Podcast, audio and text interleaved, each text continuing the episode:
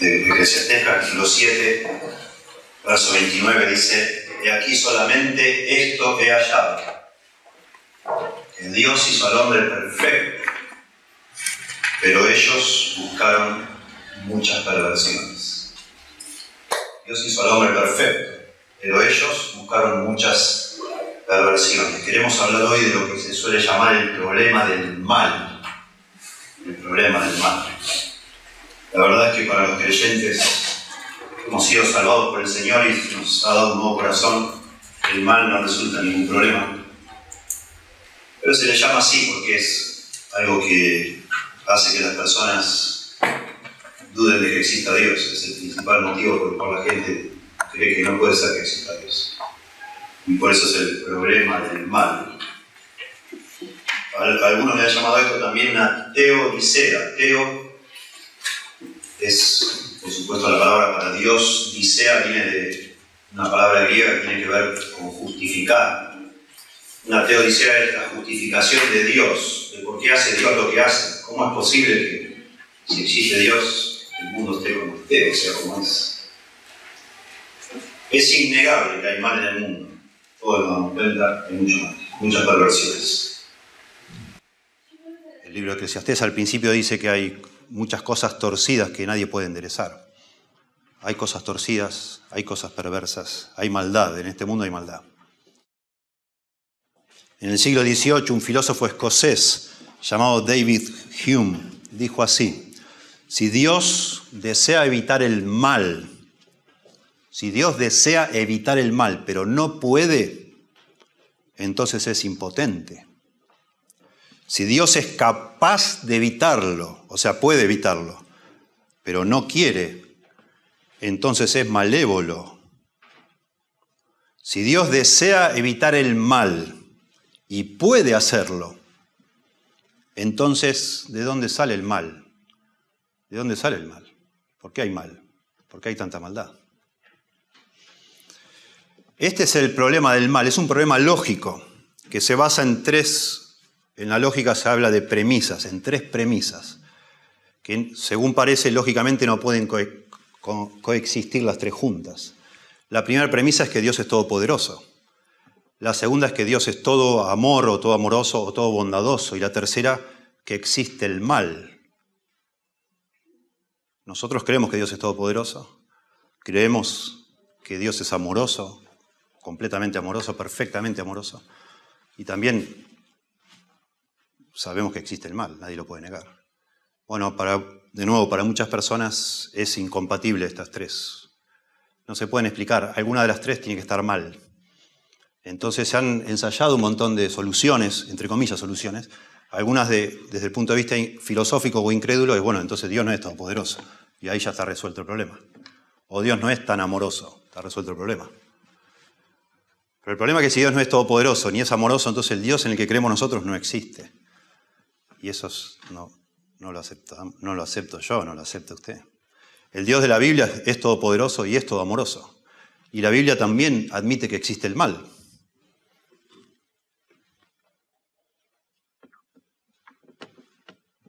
Es un problema, en un sentido es un problema. ¿Por qué es importante que hablemos de esto?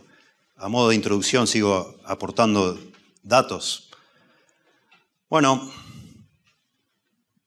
muchas personas a lo largo de la historia han señalado que la presencia del mal, la existencia del mal y el sufrimiento este, han sido motivos para no creer ellos en Dios. Pero no simplemente un motivo o un problema, es el problema, es la razón principal por la cual las personas dicen que Dios no puede existir. Según una encuesta hecha por Barna, que es una compañía en Estados Unidos que hace encuestas, hablando con las personas, le dijeron, si pudieras hacerle a Dios una sola pregunta y supieras que te daría una respuesta, ¿qué le preguntarías? Y la respuesta más común que las personas quisieron hacerle a Dios es, ¿por qué hay dolor y sufrimiento en el mundo? John Stott, un teólogo evangélico muerto ya, dice, el hecho del sufrimiento sin duda constituye el mayor desafío individual a la fe cristiana, y lo ha sido en cada generación. Su distribución y grado parecen ser completamente aleatorios y por lo tanto injustos. No parece que hay un patrón en el cual a cada uno le toca ciertas, ciertas, bueno, sufrimientos.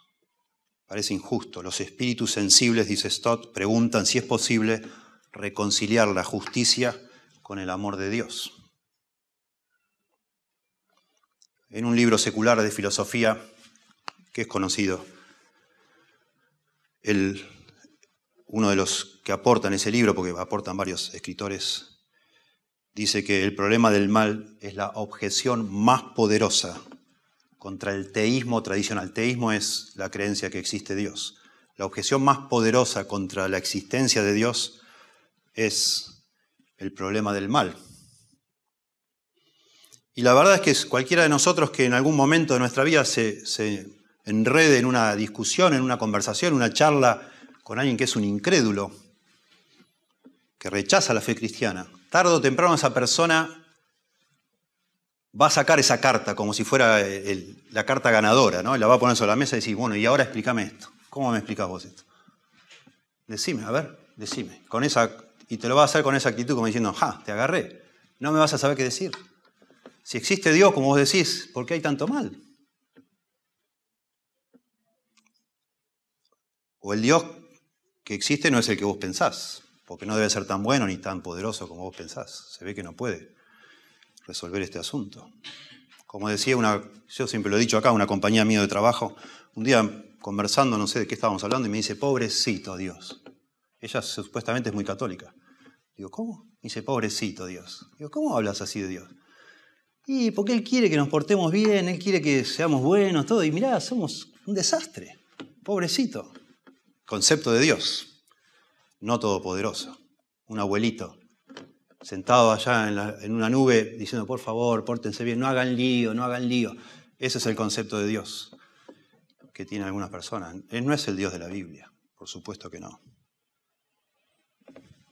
Los ateos señalan este como el gran problema. Alguien ha dicho que es la piedra angular del ateísmo. Hace poco menos de 200 años un escritor alemán dijo que esta es la roca del ateísmo, el problema del mal. Acá se basa el ateísmo, en esto no en supuestas evidencias científicas. Algunos creen mal que las personas que son ateas son ateas porque tienen demostraciones de la ciencia de, que todo esto viene de una explosión. No es eso.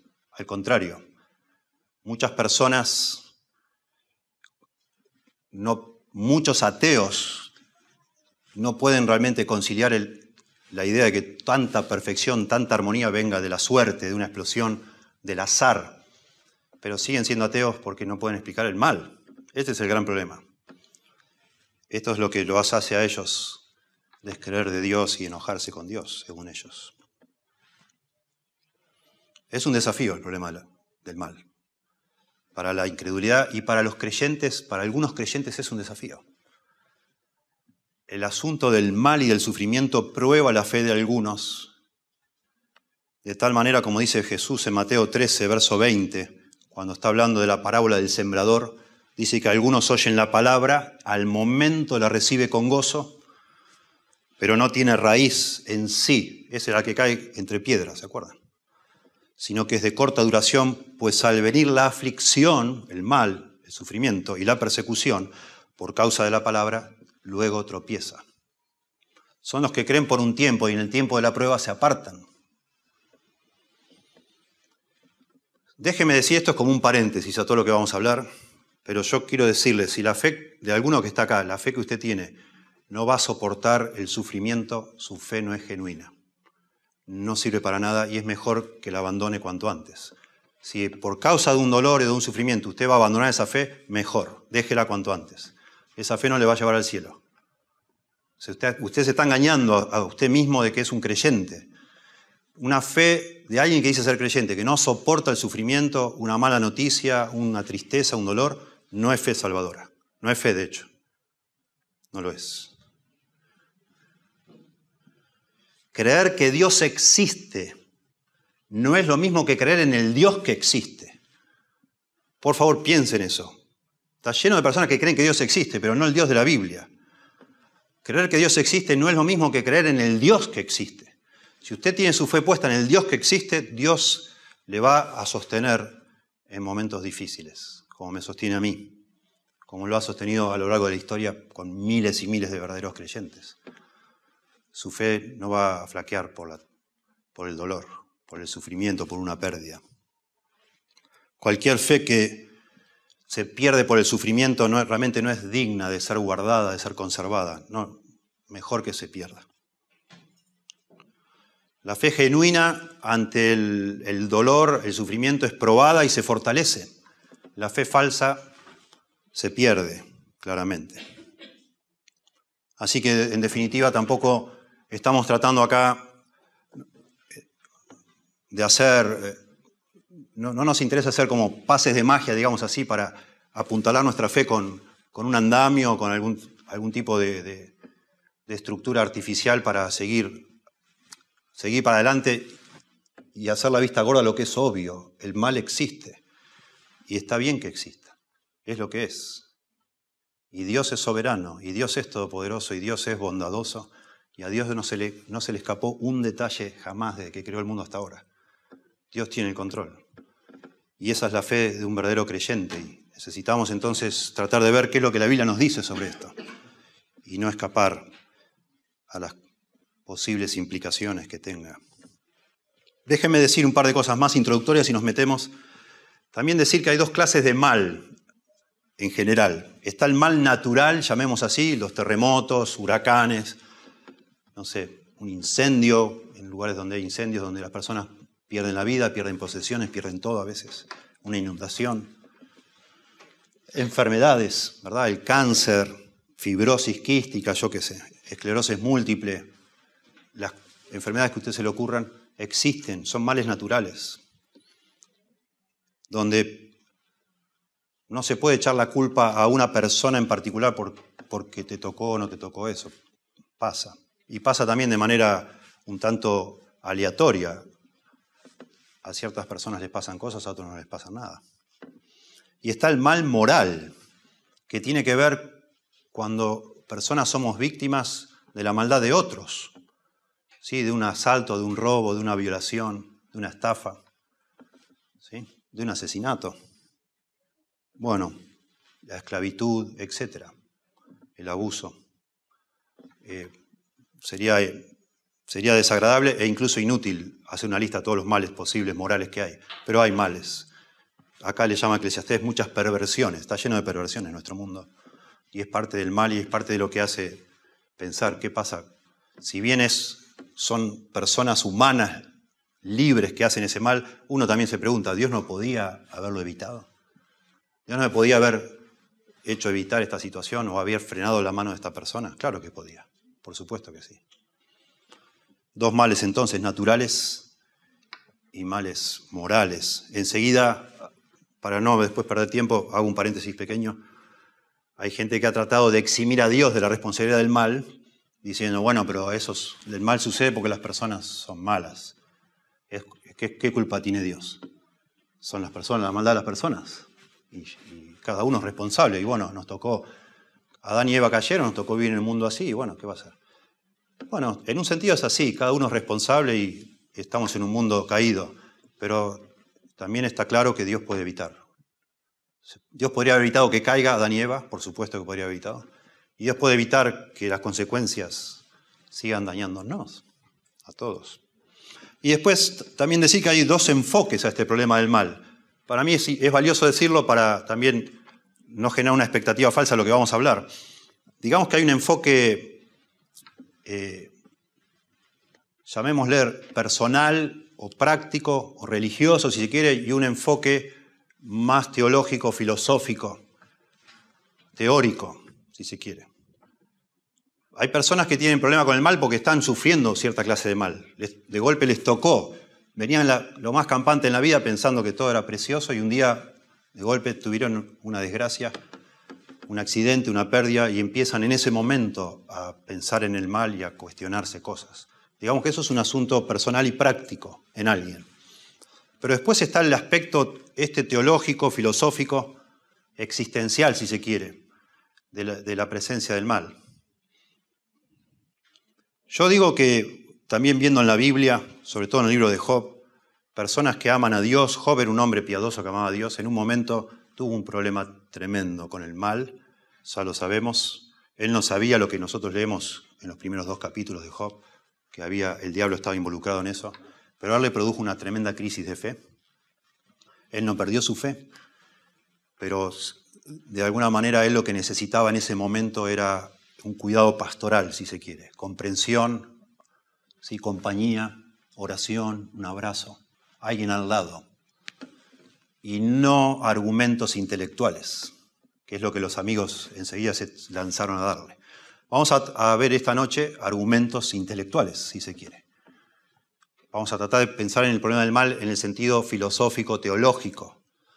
Y esto por eso lo menciono, porque sería espantoso si alguno esta noche toma nota y algún día que sabe que algún hermano acá en la fe está sufriendo o algún familiar y se va a la casa a leerle, a recordarle lo que hablamos hoy. No es necesario eso. Sería una insensibilidad imperdonable. A veces lo único que uno necesita es alguien al lado que lo, que lo abrace y nada más, en el sentido metafórico o literal también. Porque hasta la gente cuando está sufriendo dice cosas un, tanto descontroladas. Después, después vuelve toda la normalidad, digamos. Pero viceversa, cuando una persona tiene, digamos, dudas intelectuales, llevarlo al tema de los sentimientos sería casi como una menospreciar o, subestimar estos asuntos. ¿sí?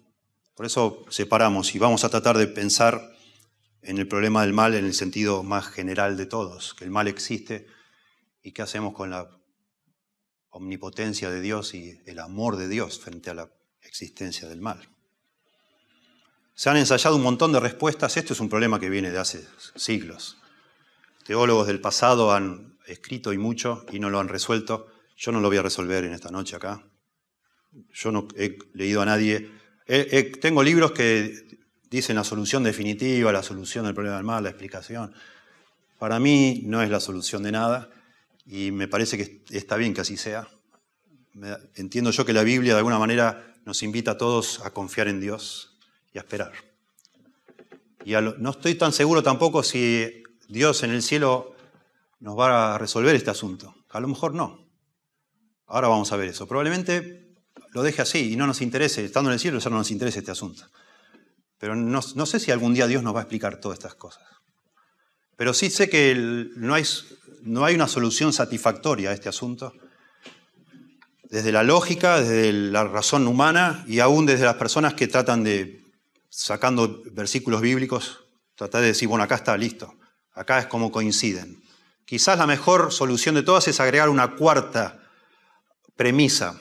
Dios es omnipotente, Dios es todo amor, el mal existe y el la cuarta premisa, esa es la mejor solución, pero tampoco es una solución, es que Dios, por ser Dios, puede usar el mal para producir un bien.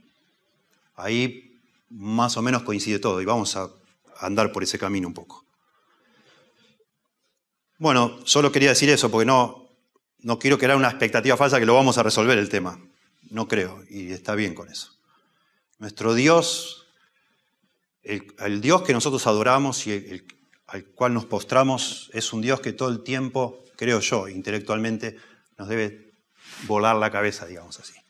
Todo el tiempo debe asombrarnos, dejarnos sin palabras.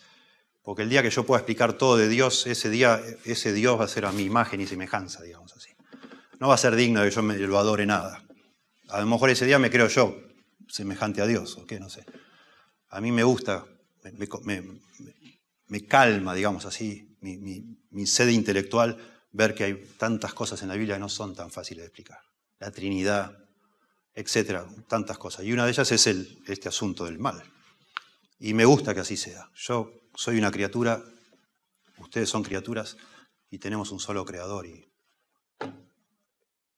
la forma de acercarnos a Dios es a través de la fe, dice Hebreos 11, verso 3.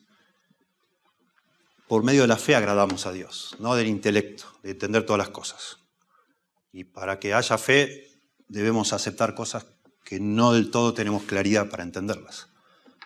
Así que bueno, metámonos entonces no tanto a, usar la lógica, sino a ver qué es lo que dice la Biblia. Yo acá tengo cinco puntos, pero después me di cuenta que tendría que haber agregado un sexto punto y lo voy a agregar al principio, improvisándolo. Solo decir, porque es lo que a mí me consuela todo el tiempo. Para empezar, todos los seres humanos, todos sin excepción, somos pecadores. Todos. Menos Jesús, todos somos pecadores. Desde el primer ser humano, Adán, y su mujer Eva, hasta el fin de los días todos seremos pecadores y somos, y eso nos coloca en una posición bien eh, complicada, según la Biblia nos enseña, porque el creador de este mundo es santo, es justo, y nosotros merecemos ser eliminados de este mundo. El alma, que, el alma que pecare ciertamente morirá, dice la Biblia. De manera que es un milagro que estemos vivos. Es un milagro que no nos estén pasando cosas más malas de las que nos han pasado hasta ahora. Realmente es asombroso, si miramos desde la perspectiva bíblica. Deberíamos sorprendernos, decir, wow, Señor, ¿por qué a mí no? No, ¿por qué a mí? ¿Por qué a mí no?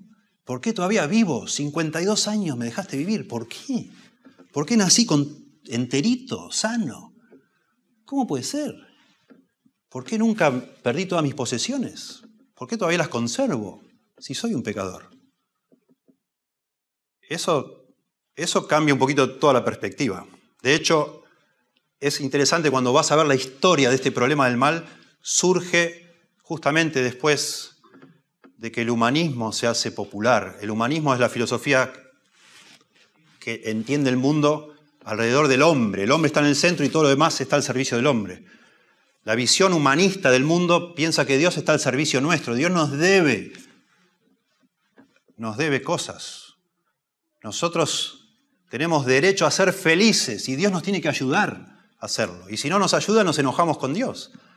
Bueno, eso no es el cuadro bíblico para nada.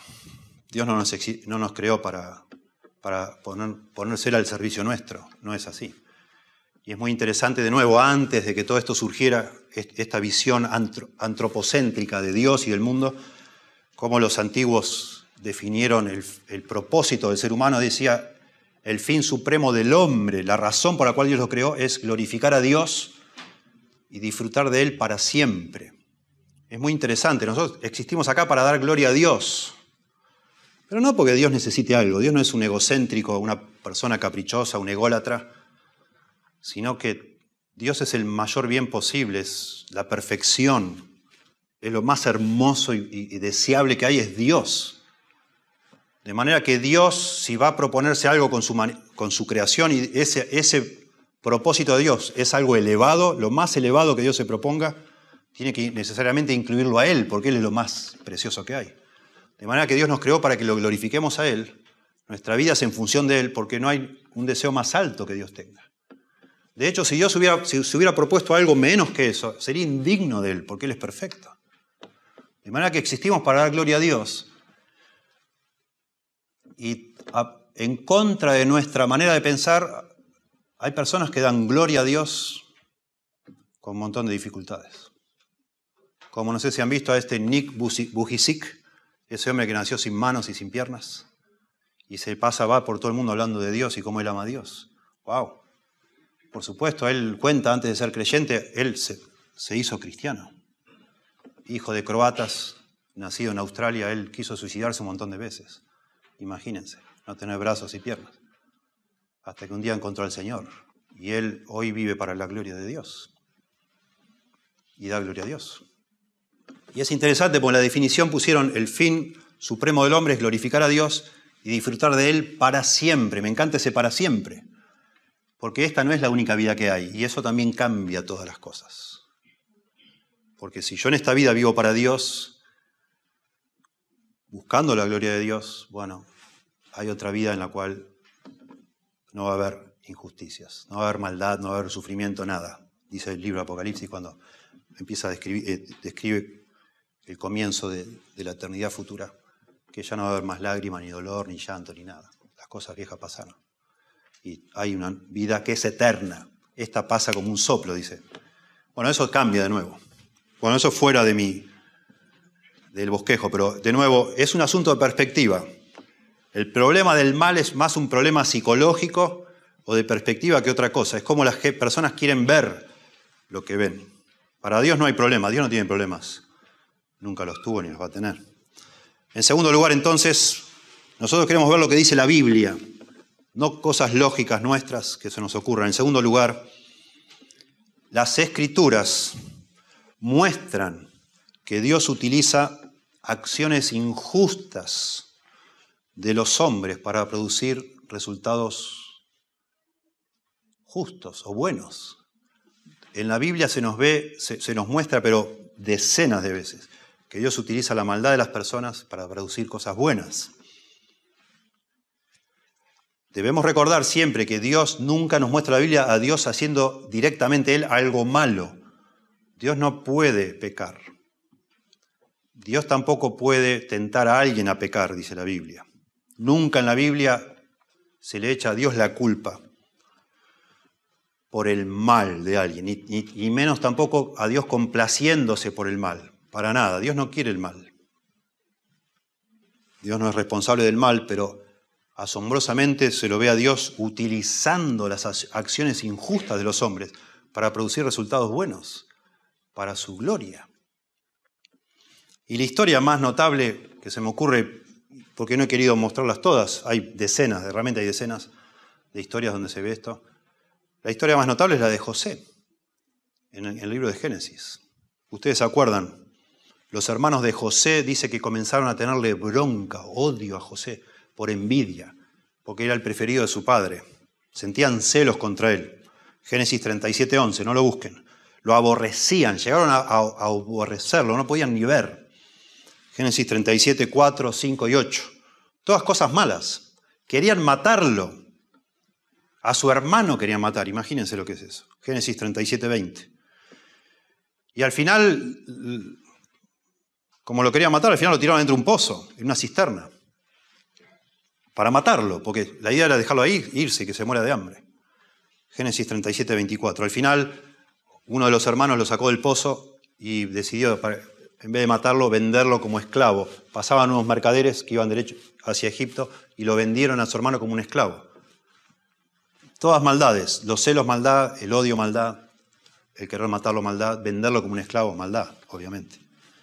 Claramente que sí. Sin embargo, los que conocen la historia de Génesis, desde el 37 hasta el 50 final, Dios transforma esa maldad espantosa en un bien. Porque al final, bueno, le siguieron pasando cosas malas a, José en Egipto ya con otras personas. Una mujer, la esposa de Potifar, lo acusa falsamente de que él la quiso abusar, cosa que era mentira. Va a la cárcel otra vez sufriendo injustamente, etc. Y al final termina, la historia termina José como primer ministro de Egipto, con una capacidad asombrosa de administrar y gracias a esa riqueza Egipto era el, granero en ese momento del mundo conocido. Ahí se sembraba trigo y gracias a eso todo el pueblo de Israel, que en ese momento eran 70 personas, se salvan de morir de hambre porque son trasladados hacia Egipto y, José de alguna manera les da de comer a todos sus hermanos que lo habían querido matar. Él los termina acogiendo y, y los salva de morirse de hambre. Y dice en Génesis, verso 45, verso 5, fue Dios quien me mandó delante de ustedes para salvar vidas. Dice José a sus hermanos. Los hermanos cuando reconocen que José dice, uy, nos va a matar, este hombre debe tener un odio, debe haber guardado una, una gana de vengarse de nosotros por todos estos años. Y José dice, fue Dios quien me mandó delante de ustedes para salvar vidas. Miren ustedes. Y de nuevo, no es el único caso. Pero detrás de todo este Dios mandando a José hay un montón de maldades, hay una cadena de perversiones y Dios las usó para bien. Y termina el libro de Génesis con un mensaje impresionante, y por supuesto intencionalmente al final del libro, para mostrar, para, porque la Biblia está escrita para producir fe en el pueblo de Dios, para mostrar que para Dios no hay nada imposible y aún las cosas malas que nos pasan Dios las usa para bien. Dice Génesis 50:20, ustedes pensaron hacerme mal, dice José a sus hermanos, ustedes pensaron hacerme mal, pero Dios transformó ese mal en bien para lograr lo que hoy estamos viendo, salvar la vida de mucha gente. Esto es muy importante. Es un antecedente y no es el único. de cómo Dios es tan sabio y es también tan poderoso que cosas que son malas, aún maldades, estamos hablando del mal moral, lo puede transformar en algo bueno. Lo mismo pasa en el libro de Éxodo, no lo voy a mostrar todos los versículos, pero muestra de que Faraón se endureció y muestra también que Dios endureció el corazón de Faraón, no los quería dejar ir, no los quería dejar ir, y a, raíz de eso se producen diez plagas, y bueno, Dios es glorificado, todo el mundo empieza, según dice ahí en la Biblia, todo el mundo reconoce que Dios es el verdadero creador del cielo y la tierra, etc. Y de nuevo, por la maldad de un hombre. El caso de Job también es un caso notable, porque Satanás, comienza el libro, Satanás pidiéndole a, a Dios hacerle daño a Job, y Dios lo permite, y termina el libro de Job, y Job adora a Dios diciendo, de oídas te había oído, mas ahora mis ojos te ven, y diciendo, él ha crecido en su fe, está agradecido a Dios, por supuesto han pasado cosas tristes y malas, han muerto personas, a él, él, ha luchado con su salud, ha perdido un montón de posesiones, pero vemos que Dios lo usa para bien en la vida de, de Job. Y la verdad es que el, el evento más asombroso de toda la Biblia, y para mí eso debería ser el ancla de nuestro corazón en este asunto, es la muerte de Cristo, sin duda. Fíjense en Hechos, capítulo 4, por favor, Hechos, capítulo 4.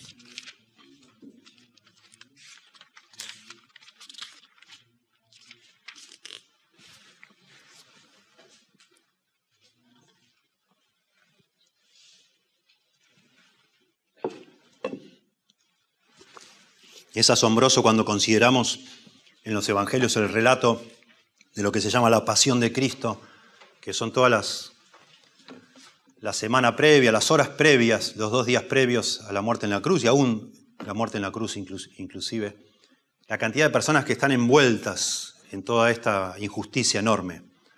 Personas, líderes religiosos que tienen envidia, que tienen celos, que mienten, dan testimonios falsos, consiguen testigos falsos. Pilatos, que es un cobarde, que tiene miedo, que no hace lo que es justo. Un ladrón ahí involucrado, que es un asesino, Barrabás. La gente pidiendo, toda la multitud pidiendo que liberen a Barrabás y no que liberen a un hombre que nunca hizo nada. Pilato tres veces por lo menos diciendo este hombre, ningún mal en este hombre, este hombre no tiene nada malo. Y aún así no quiere él ser el responsable que pone la firma para dejarlo libre y lo deja en manos de la multitud, la multitud pide que lo mate. Los soldados lo agarran y lo para burlarse de él le hacen cualquier cosa. Cualquier cosa le hacen, ustedes saben. le dan de latigazo, lo desnudan, lo humillan, le golpean en la cara, de tal manera que dice que ni se podía reconocer su rostro. Lo escupen, etcétera, etcétera. Todo una maldad tras de la otra. Toda una cosa espantosa. La burla de la multitud en la cruz, etcétera. Y llegamos al libro de Hechos. Ya el Señor ya resucitó. Ya los apóstoles, que me imagino estarían consternados pensando, ¿qué es esto? ¿Cómo es esto? ¿Cómo puede ser tanta... Esto es injusto, este hombre, ¿qué mal hizo? Bueno, ya pasaron 40 días de la muerte de Cristo, ya el Señor resucitó, y está Pedro predicando en Jerusalén, y Pedro, guiado por el Espíritu Santo, dice en Hechos, capítulo 4, verso 27, porque verdaderamente se unieron en esta ciudad contra tu santo Hijo Jesús, ¿A quién ungiste? Herodes, Poncio Pilato, con los gentiles y el pueblo de Israel. Lo que estábamos diciendo, un montón de personas, todas combinadas para hacer una maldad inefable, algo espantoso, quizás la maldad más grande que jamás se haya visto en este mundo. Verso 28, noten, para hacer cuanto tu mano y tu consejo habían antes determinado que sucediera. ¡Wow! Esto es impresionante. No está eximiendo de responsabilidad a todas estas personas malvadas que actuaron, pero está diciendo que Dios había determinado que así sea y sucedió lo que Dios quería que suceda. Y eso, gracias a Dios, sucedió porque hoy nosotros tenemos esperanza de vida eterna, de morir e ir al cielo, gracias a lo que pasó con toda esa injusticia, no sé, cósmica, de proporciones enormes. Pero el resultado de eso ha sido un beneficio también enorme. El más grande de todos los beneficios, la muerte de Dios por nosotros para salvarnos, pero usando el mal. Si por un momento hagamos un poquito de teología ficción, si no existiera el mal, nunca hubiera existido mal, ¿cómo hubiera Jesús hecho expiación por nuestros pecados? No sé yo. Yo no tengo, no le voy a decir yo a Dios lo que hubiera tenido que hacer, no, tengo idea, ni la más mínima idea. No sé, pero sospecho que nadie no hubiera podido hacer eso. Que el justo muera por los injustos para llevarnos a Dios, como dice la Biblia. No lo sé. Lo dice también en, Hechos capítulo 2, solo para reforzar esto, porque es, para mí es, aquí es el ancla más grande para que confiemos en nuestro Señor, en sus propósitos sabios. Hechos 2, 23, dice allí, a este, está hablando de Cristo, entregado por el determinado consejo y anticipado conocimiento de Dios. De nuevo, acá pone al revés. Primero pone el plan de Dios y ahora la responsabilidad del hombre, pero dice a este, entregado por el determinado consejo y anticipado conocimiento de Dios, prendisteis y matasteis por manos de inicuos, crucificándole el cual Dios levantó sueltos los dolores de la muerte, por cuanto era imposible que fuese retenido por ella. Impresionante. Formados de inicuos, de malvados, de pecadores, de transgresores, de gente que no merece perdón. Tremendo, porque los que estaban escuchando este sermón son la multitud que dijo crucifícale, crucifícale. Y ese día se convirtió en tres mil personas. Escuchando este sermón, Dios traspasó el corazón de al menos tres mil personas en ese momento. Y son los que habían pedido que lo maten a Jesús. Y Dios salvó a esas personas. No es que les dijo, no, ustedes no tienen perdón de Dios. Desgraciados, malvados, ¿cómo hicieron esto? No. Dios utiliza. Utilizó a esos malvados porque era necesario que Jesús muriera. No Barrabás. ¿Qué iba a hacer si moría Barrabás? ¿Qué hacíamos? Nada. Necesitamos que muera Jesús. Pero asombrosamente Dios salva de esa multitud que no sabemos cuántos miles eran, no sabemos salva a 3.000 personas. Y aún utiliza la misma maldad, quizás como nunca ellos vieron un cuadro vivo de lo malo que eran, dándose cuenta, ¿cómo, cómo puede ser? Pedro dice antes, ustedes mataron al autor de la vida. Por eso dice, era imposible que Dios lo retuviera. Y está vivo ahora y, puede salvarles. Arrepiéntanse y se arrepienten.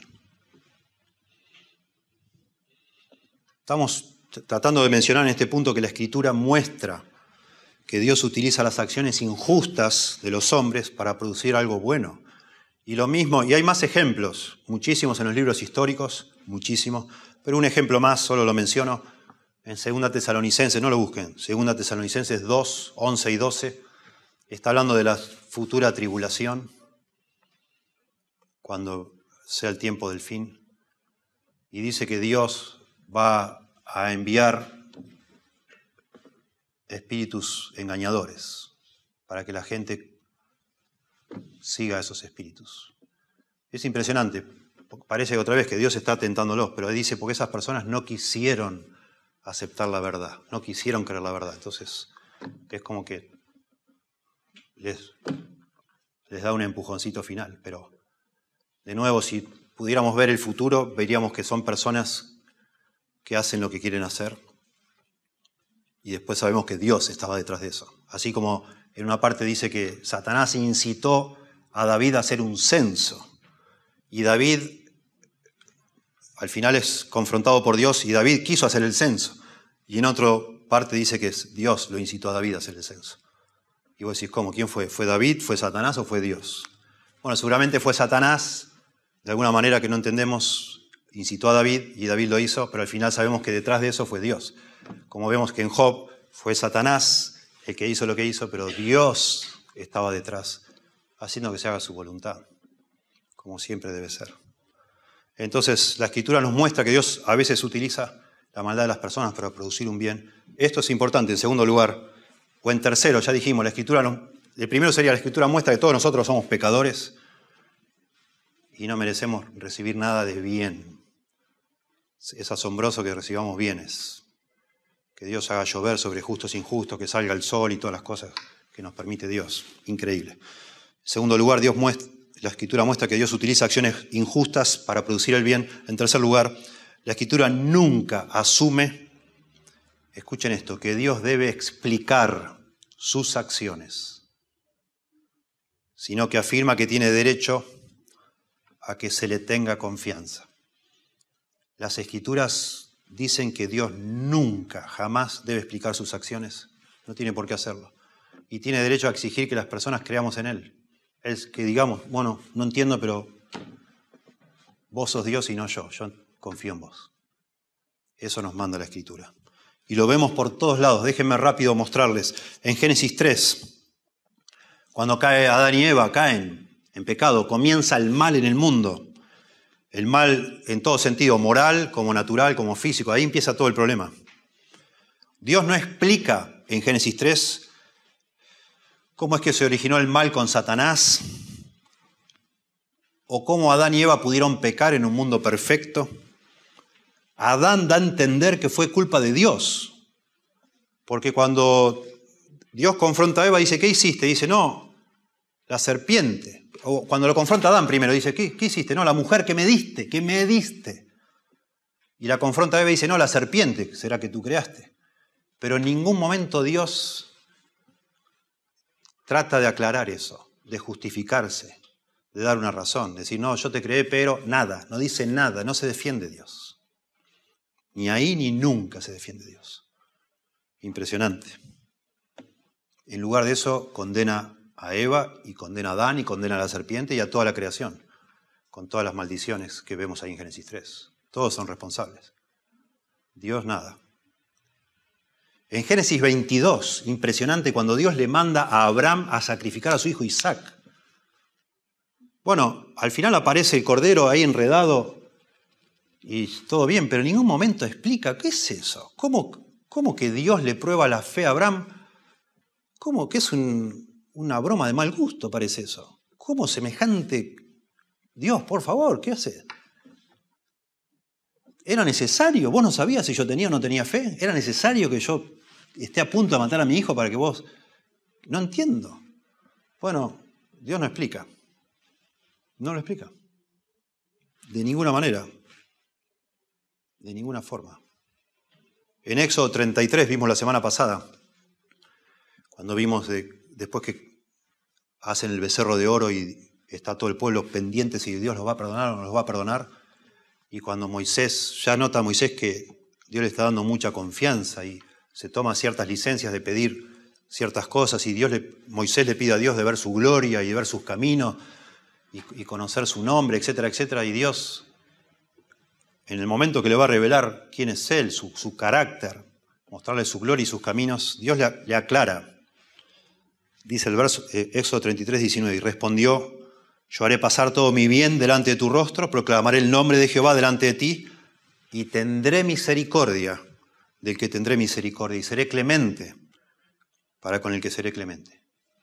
O sea, te explico algo, te voy a explicar, Moisés, pero ojo, yo hago lo que quiero.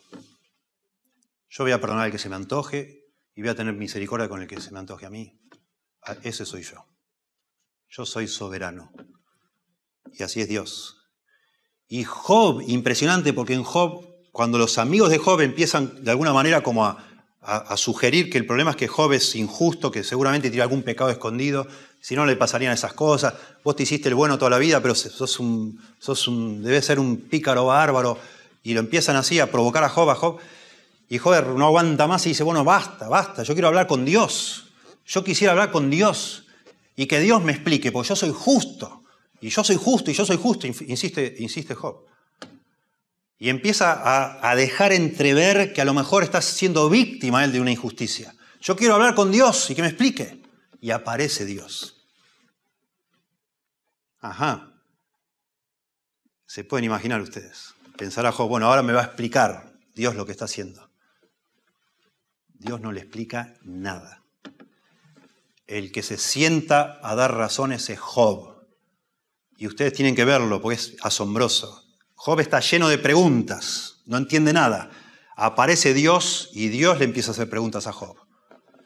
¿Sabés vos cómo paren las cabras monteses? ¿Sabés vos cómo, de dónde viene la nieve? ¿Sabés vos ¿Cómo haces para que el límite del mar no se, no se traspase? ¿Sabes vos cómo dar de comer a los cachorritos? ¿Sabes vos cómo esto? No, Dios no sé. Ajá. Y entonces Job dice, mejor me callo. No digo nada. Una vez hablé, otra no voy a, no voy a hablar más.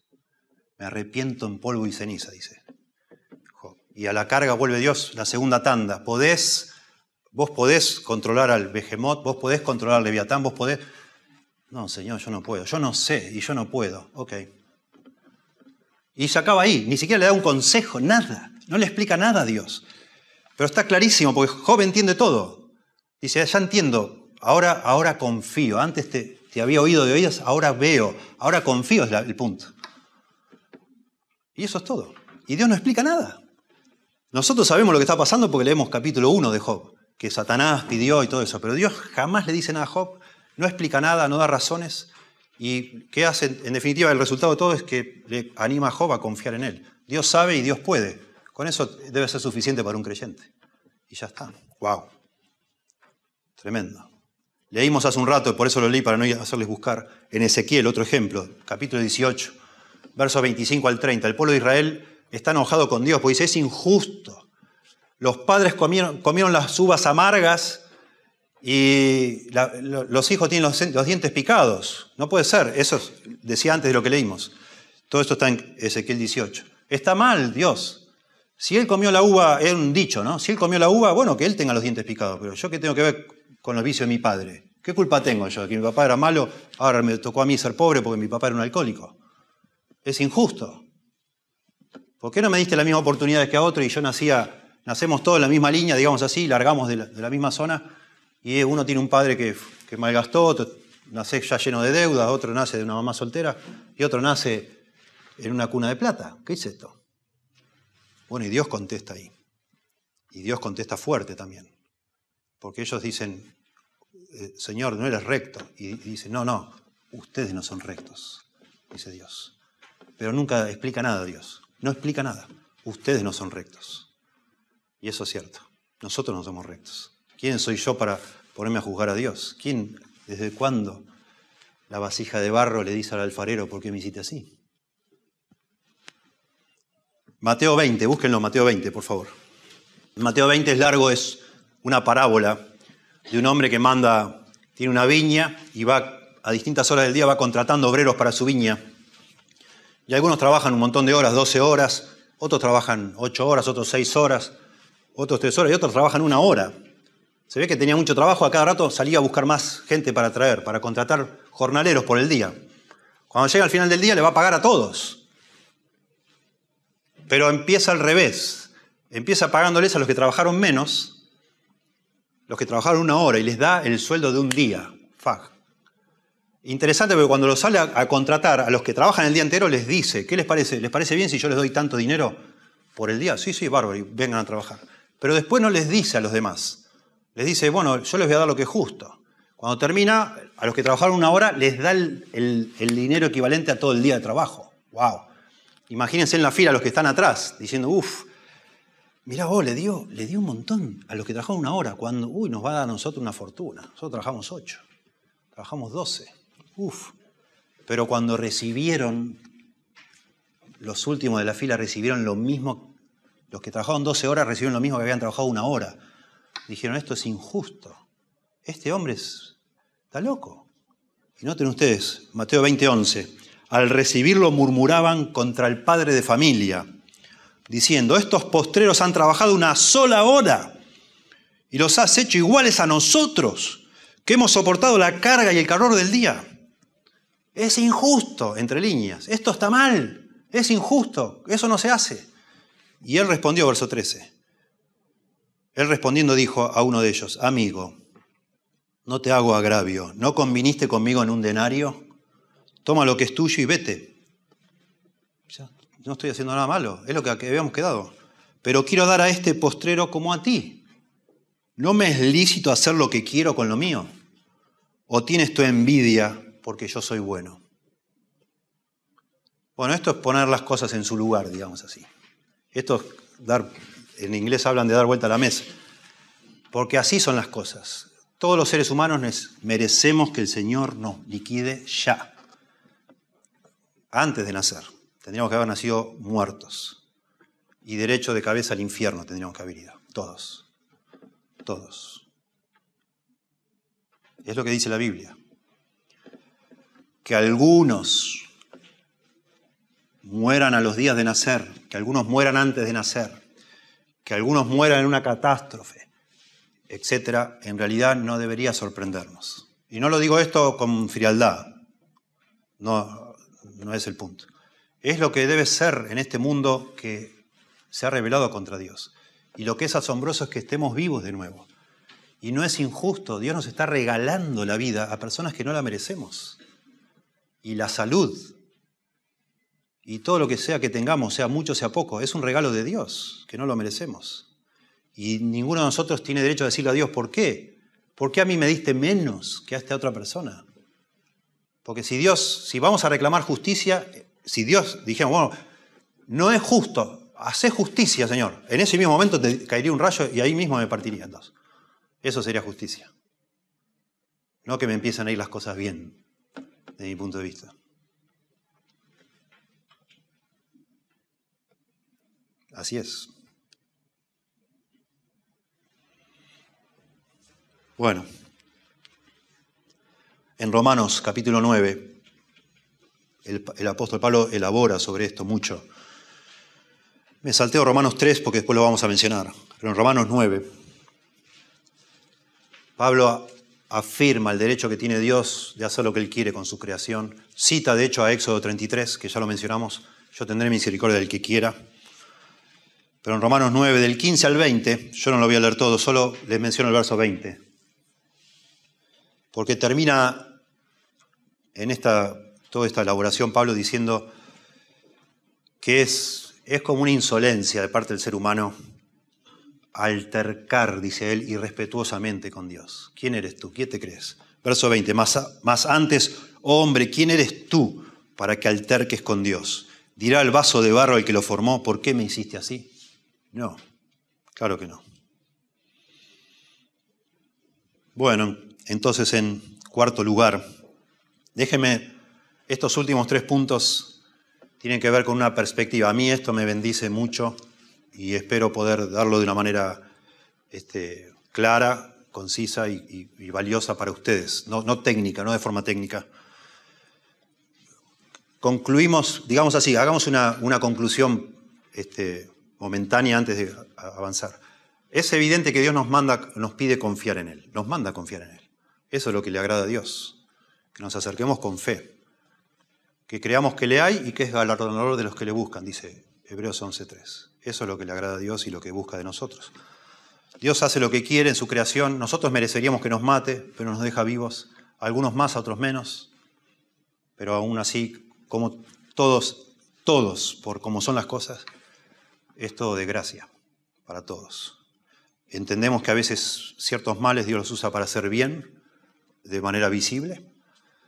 Y entonces lo que, me parece a mí que está bueno ver en la Biblia, que sí no soluciona el problema del mal, pero alimenta, por decir así, nuestra confianza en Dios, que algún día quizás lo veamos, pero lo dejamos, nos ayuda a dejar en manos de Dios este asunto.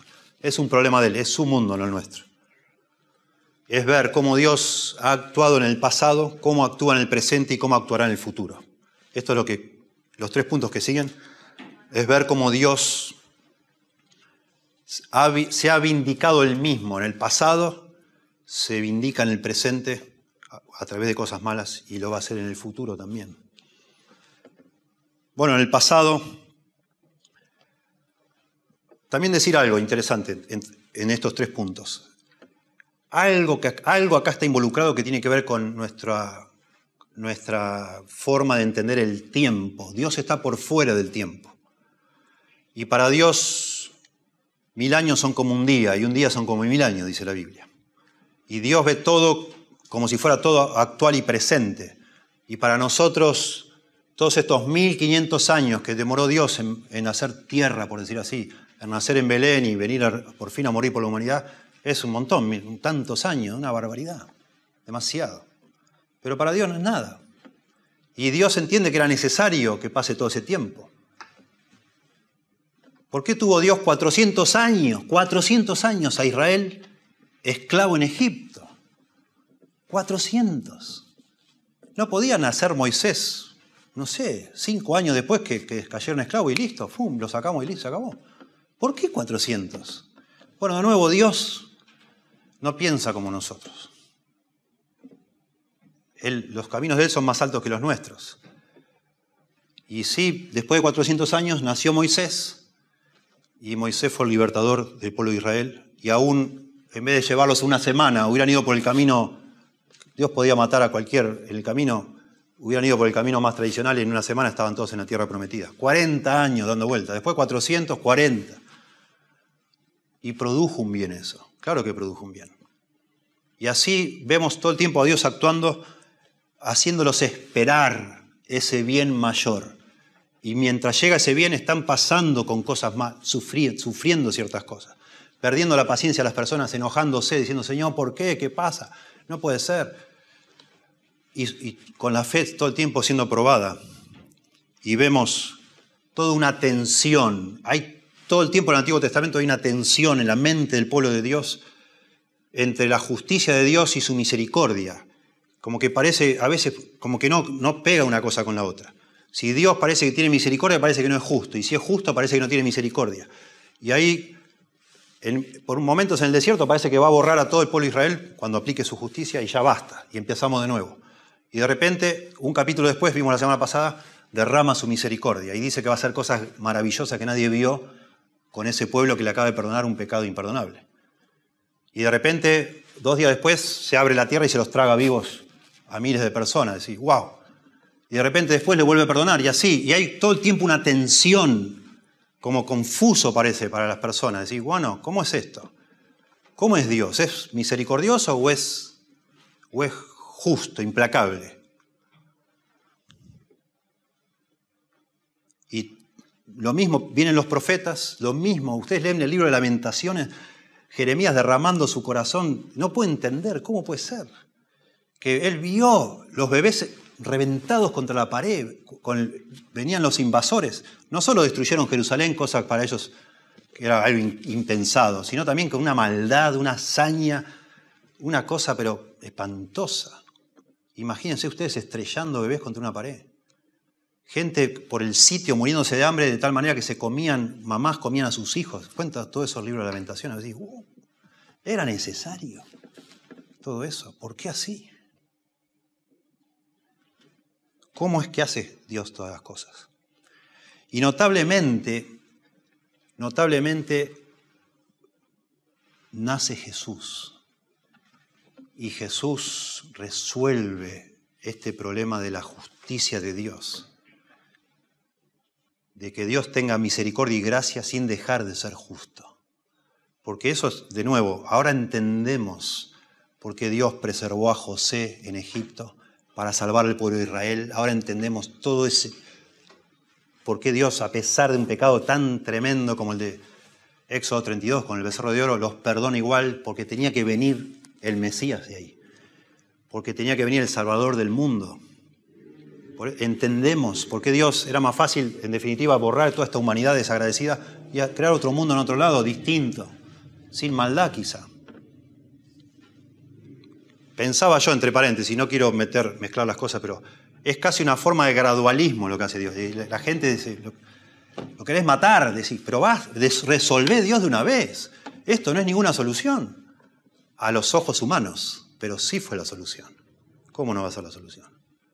pero a un costo tremendo, por los miles, de nuevo, años hasta que al fin viene Cristo y Él, como hemos leído, por el determinado consejo de Dios, recibe Él sobre sí mismo esa justicia y resuelve esta, este dilema entre la justicia y la misericordia. Porque entonces ahora Dios puede libremente tener misericordia de pecadores que merecen el castigo, porque el castigo lo cargó Él en lugar de esos pecadores.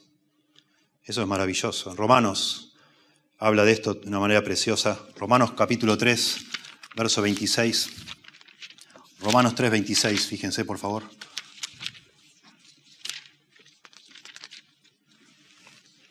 Romanos 3, 26.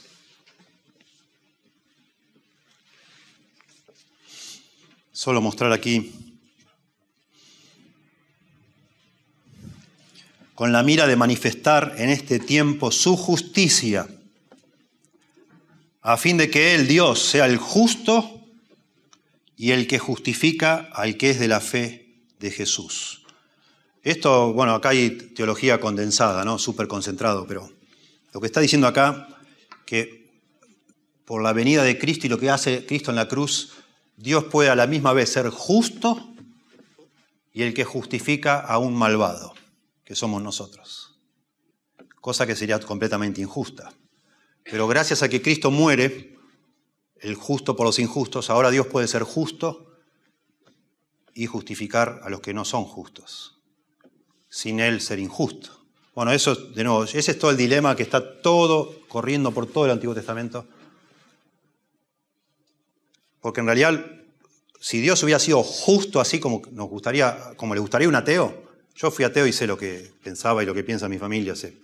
Si Dios hubiera, hubiera hacer las cosas así como piden los ateos, Adán y Eva tendrían que haber muerto ahí y se acabó. Y bueno, otra, otra estrella, vamos a buscar otro lugar, vamos a empezar de nuevo en otro lado. Pero la única manera que eso siguió es porque Dios quiso de, de esto sacar, redimir personas que somos nosotros. Y no, lo más impresionante de todo es que el costo más grande es la muerte de la segunda persona de la Trinidad, de su Hijo Jesucristo. Es tremendo. Mas Dios muestra su amor para con nosotros en que siendo aún pecadores, Cristo murió por nosotros. Pues mucho más estando ya justificados en su sangre, por él seremos salvos de la ira. Romanos 5:20 dice, pero la ley se introdujo para que el pecado abundase, mas cuando abundó el pecado, sobreabundó la gracia, para que así como el pecado reinó para muerte, así también la gracia reine para la justicia por la justicia para vida eterna mediante Jesucristo. Hermoso en una misma línea que hable de la gracia y de la justicia, cosas que son incompatibles en un sentido. Pero por Cristo se pudo reconciliar ambas cosas. Por eso empezando el libro de Romanos, dice el verso 17, 1.17, porque en el Evangelio la justicia de Dios se revela por fe y para fe, como está escrito, el justo por la fe vivirá. El Evangelio es la buena noticia. Se revela la justicia de Dios. Cuando en la Edad Media leían esto, ellos pensaban la justicia de Dios como el derecho que tiene Dios de, aplastarnos como un bicho asqueroso. Cuando Lutero leía esto, que era un monje católico, se enojaba. Lutero leía esto y ha dejado escrito cosas. Dice, porque en el Evangelio la justicia de Dios se revela por fe. Y él decía, Señor, yo no entiendo. Porque el Evangelio es, en el Evangelio se revela la justicia. A mí la justicia me, me tiene preso. Y Lutero llegó a decir antes de convertirse, yo te odio Dios, te odio, porque tu justicia me pide algo que yo no puedo cumplir. ¿Cómo le llamás evangelio a eso?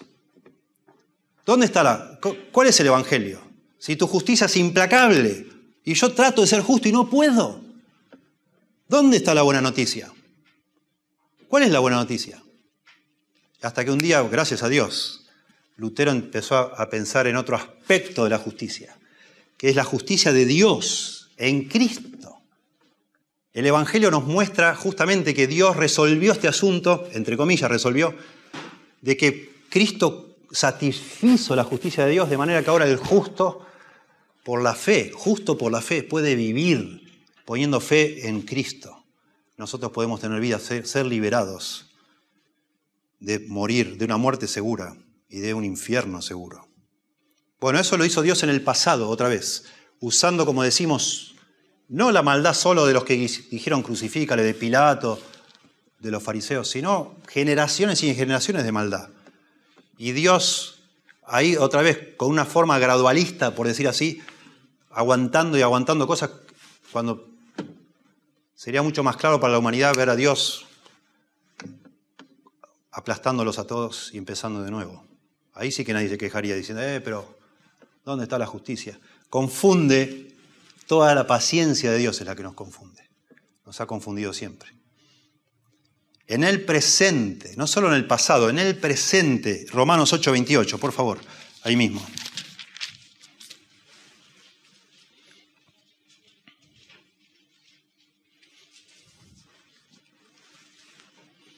De nuevo, mientras buscan Romanos 8:28, el, el la solución a este problema es teocéntrica, no antropocéntrica.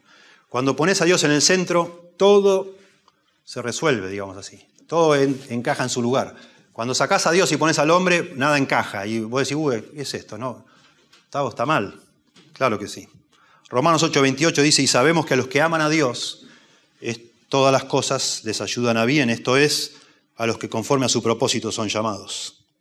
En el presente, en el pasado, Dios usó toda una cadena, una cadena de maldades para traer el mayor bien para la humanidad, que es la salvación.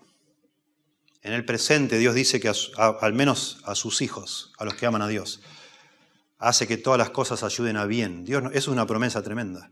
Todas las cosas buenas y malas que nos pasan, sean dolor, sean alegrías, sean victorias o derrotas, todo, dice acá, todas las cosas nos ayudan para bien en el presente. Todo. Porque los que antes conoció, dice, también los predestinó para que fuesen hechos conformes a la imagen de su Hijo, para que Él sea el primogénito entre, muchos hermanos. Lo que está diciendo acá es que hay un propósito, verso, el verso siguiente. Dios nos predestinó para ser igual a Cristo. Dios está formando a Cristo en nuestra vida y solo Él sabe cómo hacerlo.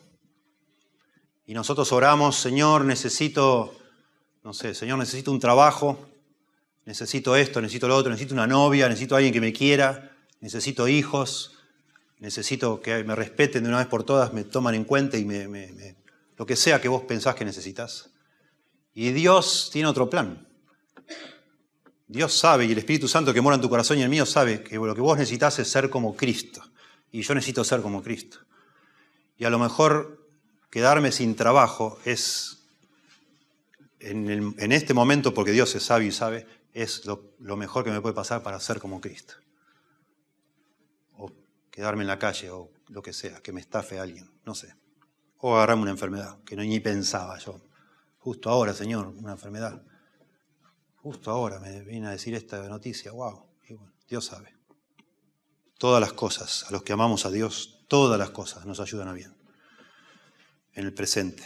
Y de nuevo, en la Biblia está lleno de, de explicaciones de cómo Dios puede usar lo malo para bien para nosotros los creyentes, para mostrar la gracia y la justicia divina bueno, tengo los versículos acá.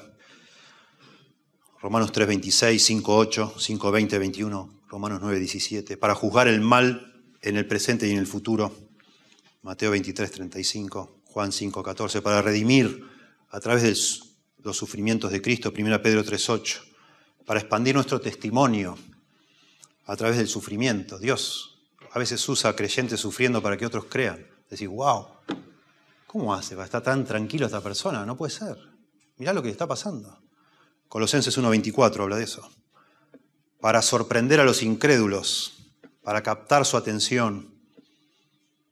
Dios, muchos incrédulos llegan a la fe cuando les pasa algo malo.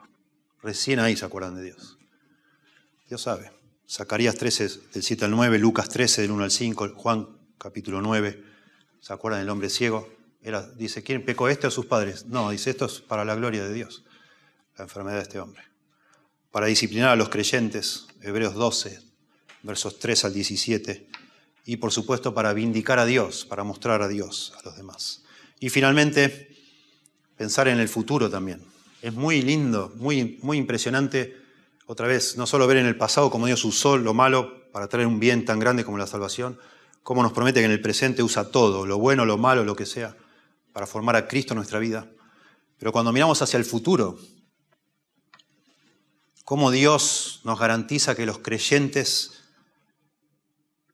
al final vamos a ver a Dios vindicado, mostrado como justo, eso significa ser vindicado. Dios va a los ojos de toda la humanidad, toda la humanidad un día se va a postrar a los pies del Señor y va a reconocer que Él nunca hizo nada malo, que Él es justo y es perfecto. Y los creyentes especialmente Vamos a ser librados totalmente de todo mal. Y vamos a entender, al menos en parte, dice la Biblia, conoceremos mejor de lo que conocemos ahora.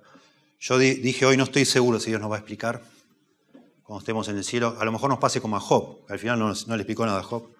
A lo mejor a Job ya no le, no le interesó. Dijo, bueno, ya está.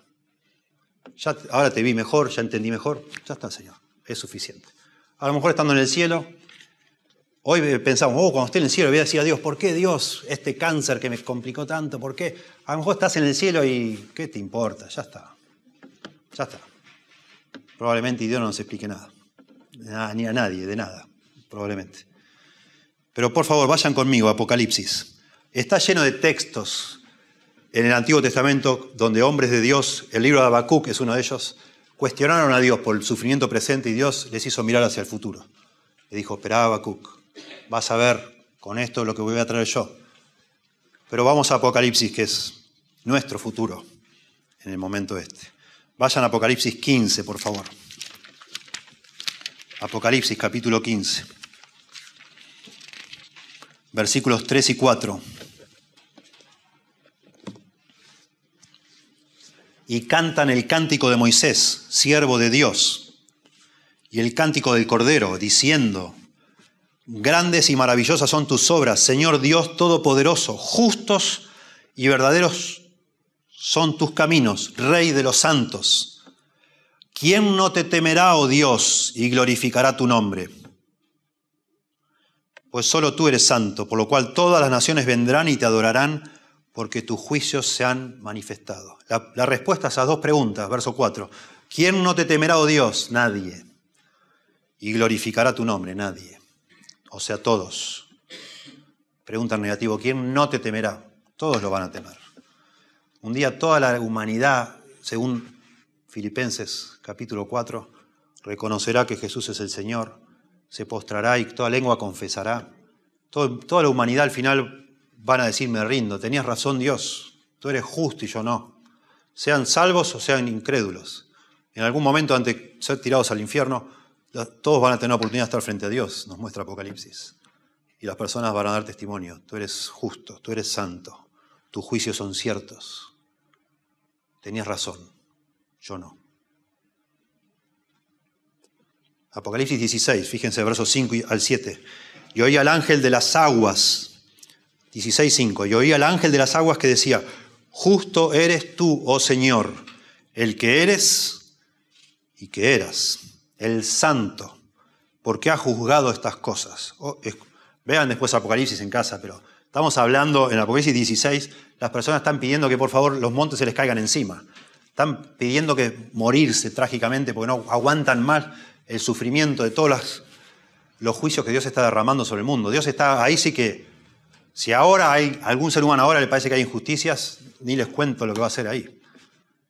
Y el ángel dice, justo eres tú, oh Señor, el que eres, que eras el santo, porque has juzgado estas cosas.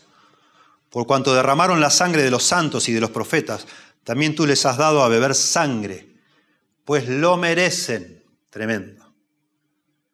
También oía otro, otro ángel que decía, que desde el altar decía, ciertamente, Señor Dios Todopoderoso, tus juicios son verdaderos y justos.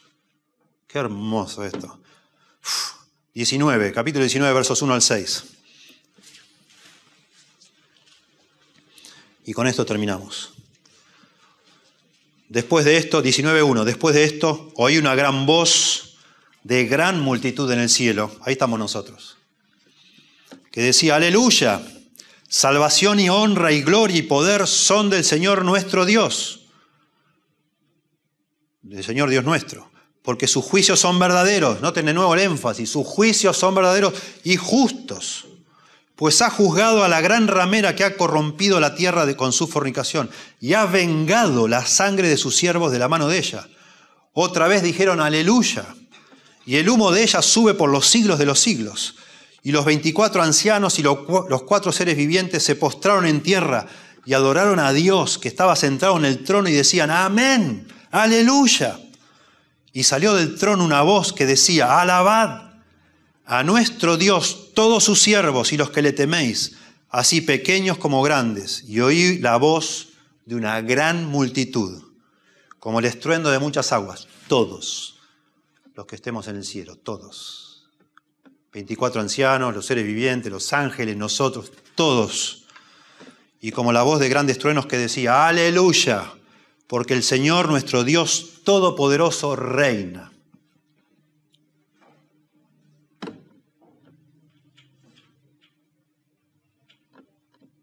es cuestión de esperar. El Señor nos manda a esperar con fe. Ya se van a poner todas las cosas en su lugar. Ya se van a poner todas las cosas en su lugar. Gracias a Dios, Dios nos ha dado un corazón nuevo a los creyentes para poder amarle, confiar en Él, creer en Él. Si vos, como decíamos al principio, en medio de un sufrimiento te sacude a tal punto que no podés seguir creyendo en Dios, nunca tuviste ese corazón.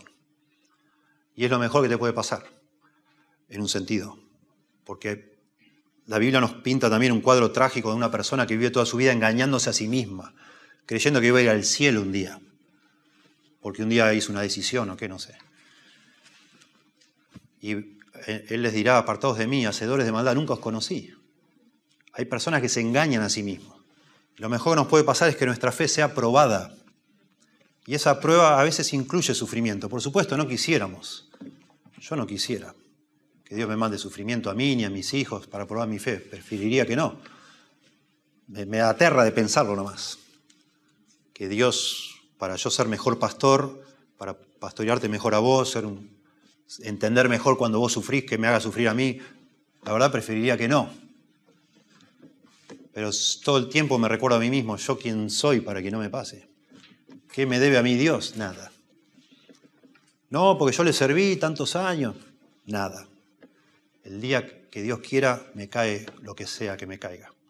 Y con la fe que el Señor me regaló, lo aceptaré con resignación y diré, Señor, Jehová dio y Jehová quitó, sea el nombre de Jehová bendito. Aunque Él me matare, dijo Job, en Él esperaré.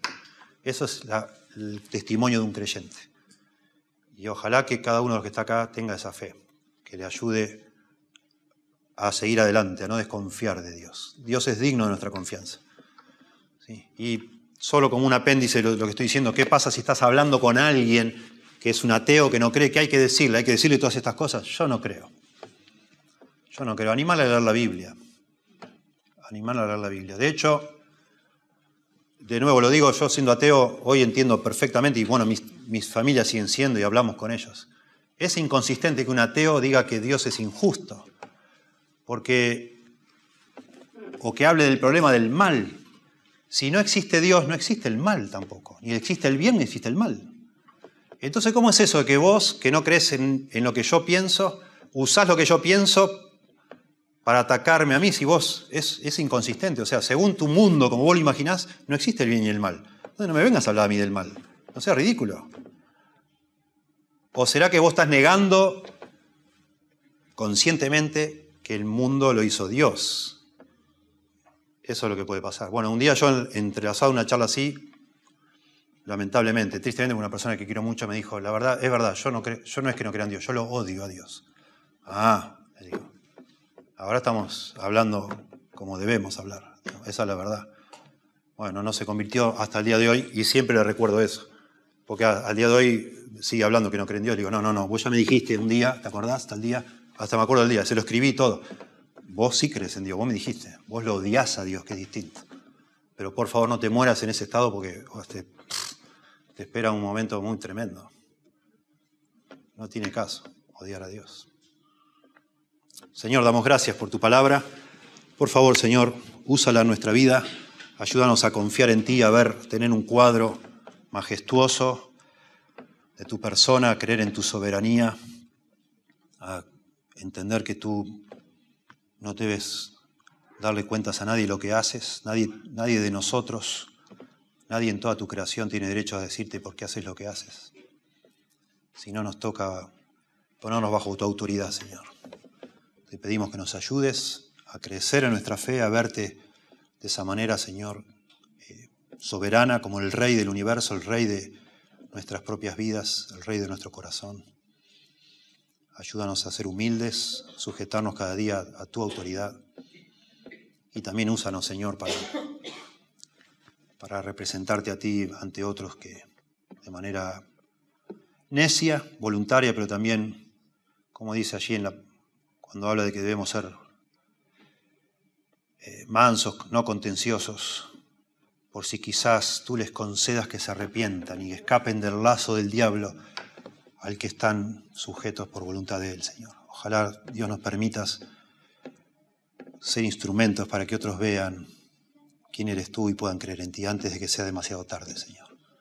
Sé que entre nosotros hay algunos que no creen todavía y te ruego por ellos, Señor, por favor, que tengas misericordia, que les concedas la fe, Señor. Nosotros éramos igualmente duros, no, somos más o menos pecadores, todos somos iguales, Señor. Todos somos necios por naturaleza y tenemos esta tendencia a negarte. Por favor, Dios, rogamos nuevamente por cada uno de los que estamos aquí que tú obres para fe, Señor, para salvación, para, para ser humildes ante ti y reconocer lo que tú eres y lo que tú mereces, Señor. En el nombre de Jesús. Amén.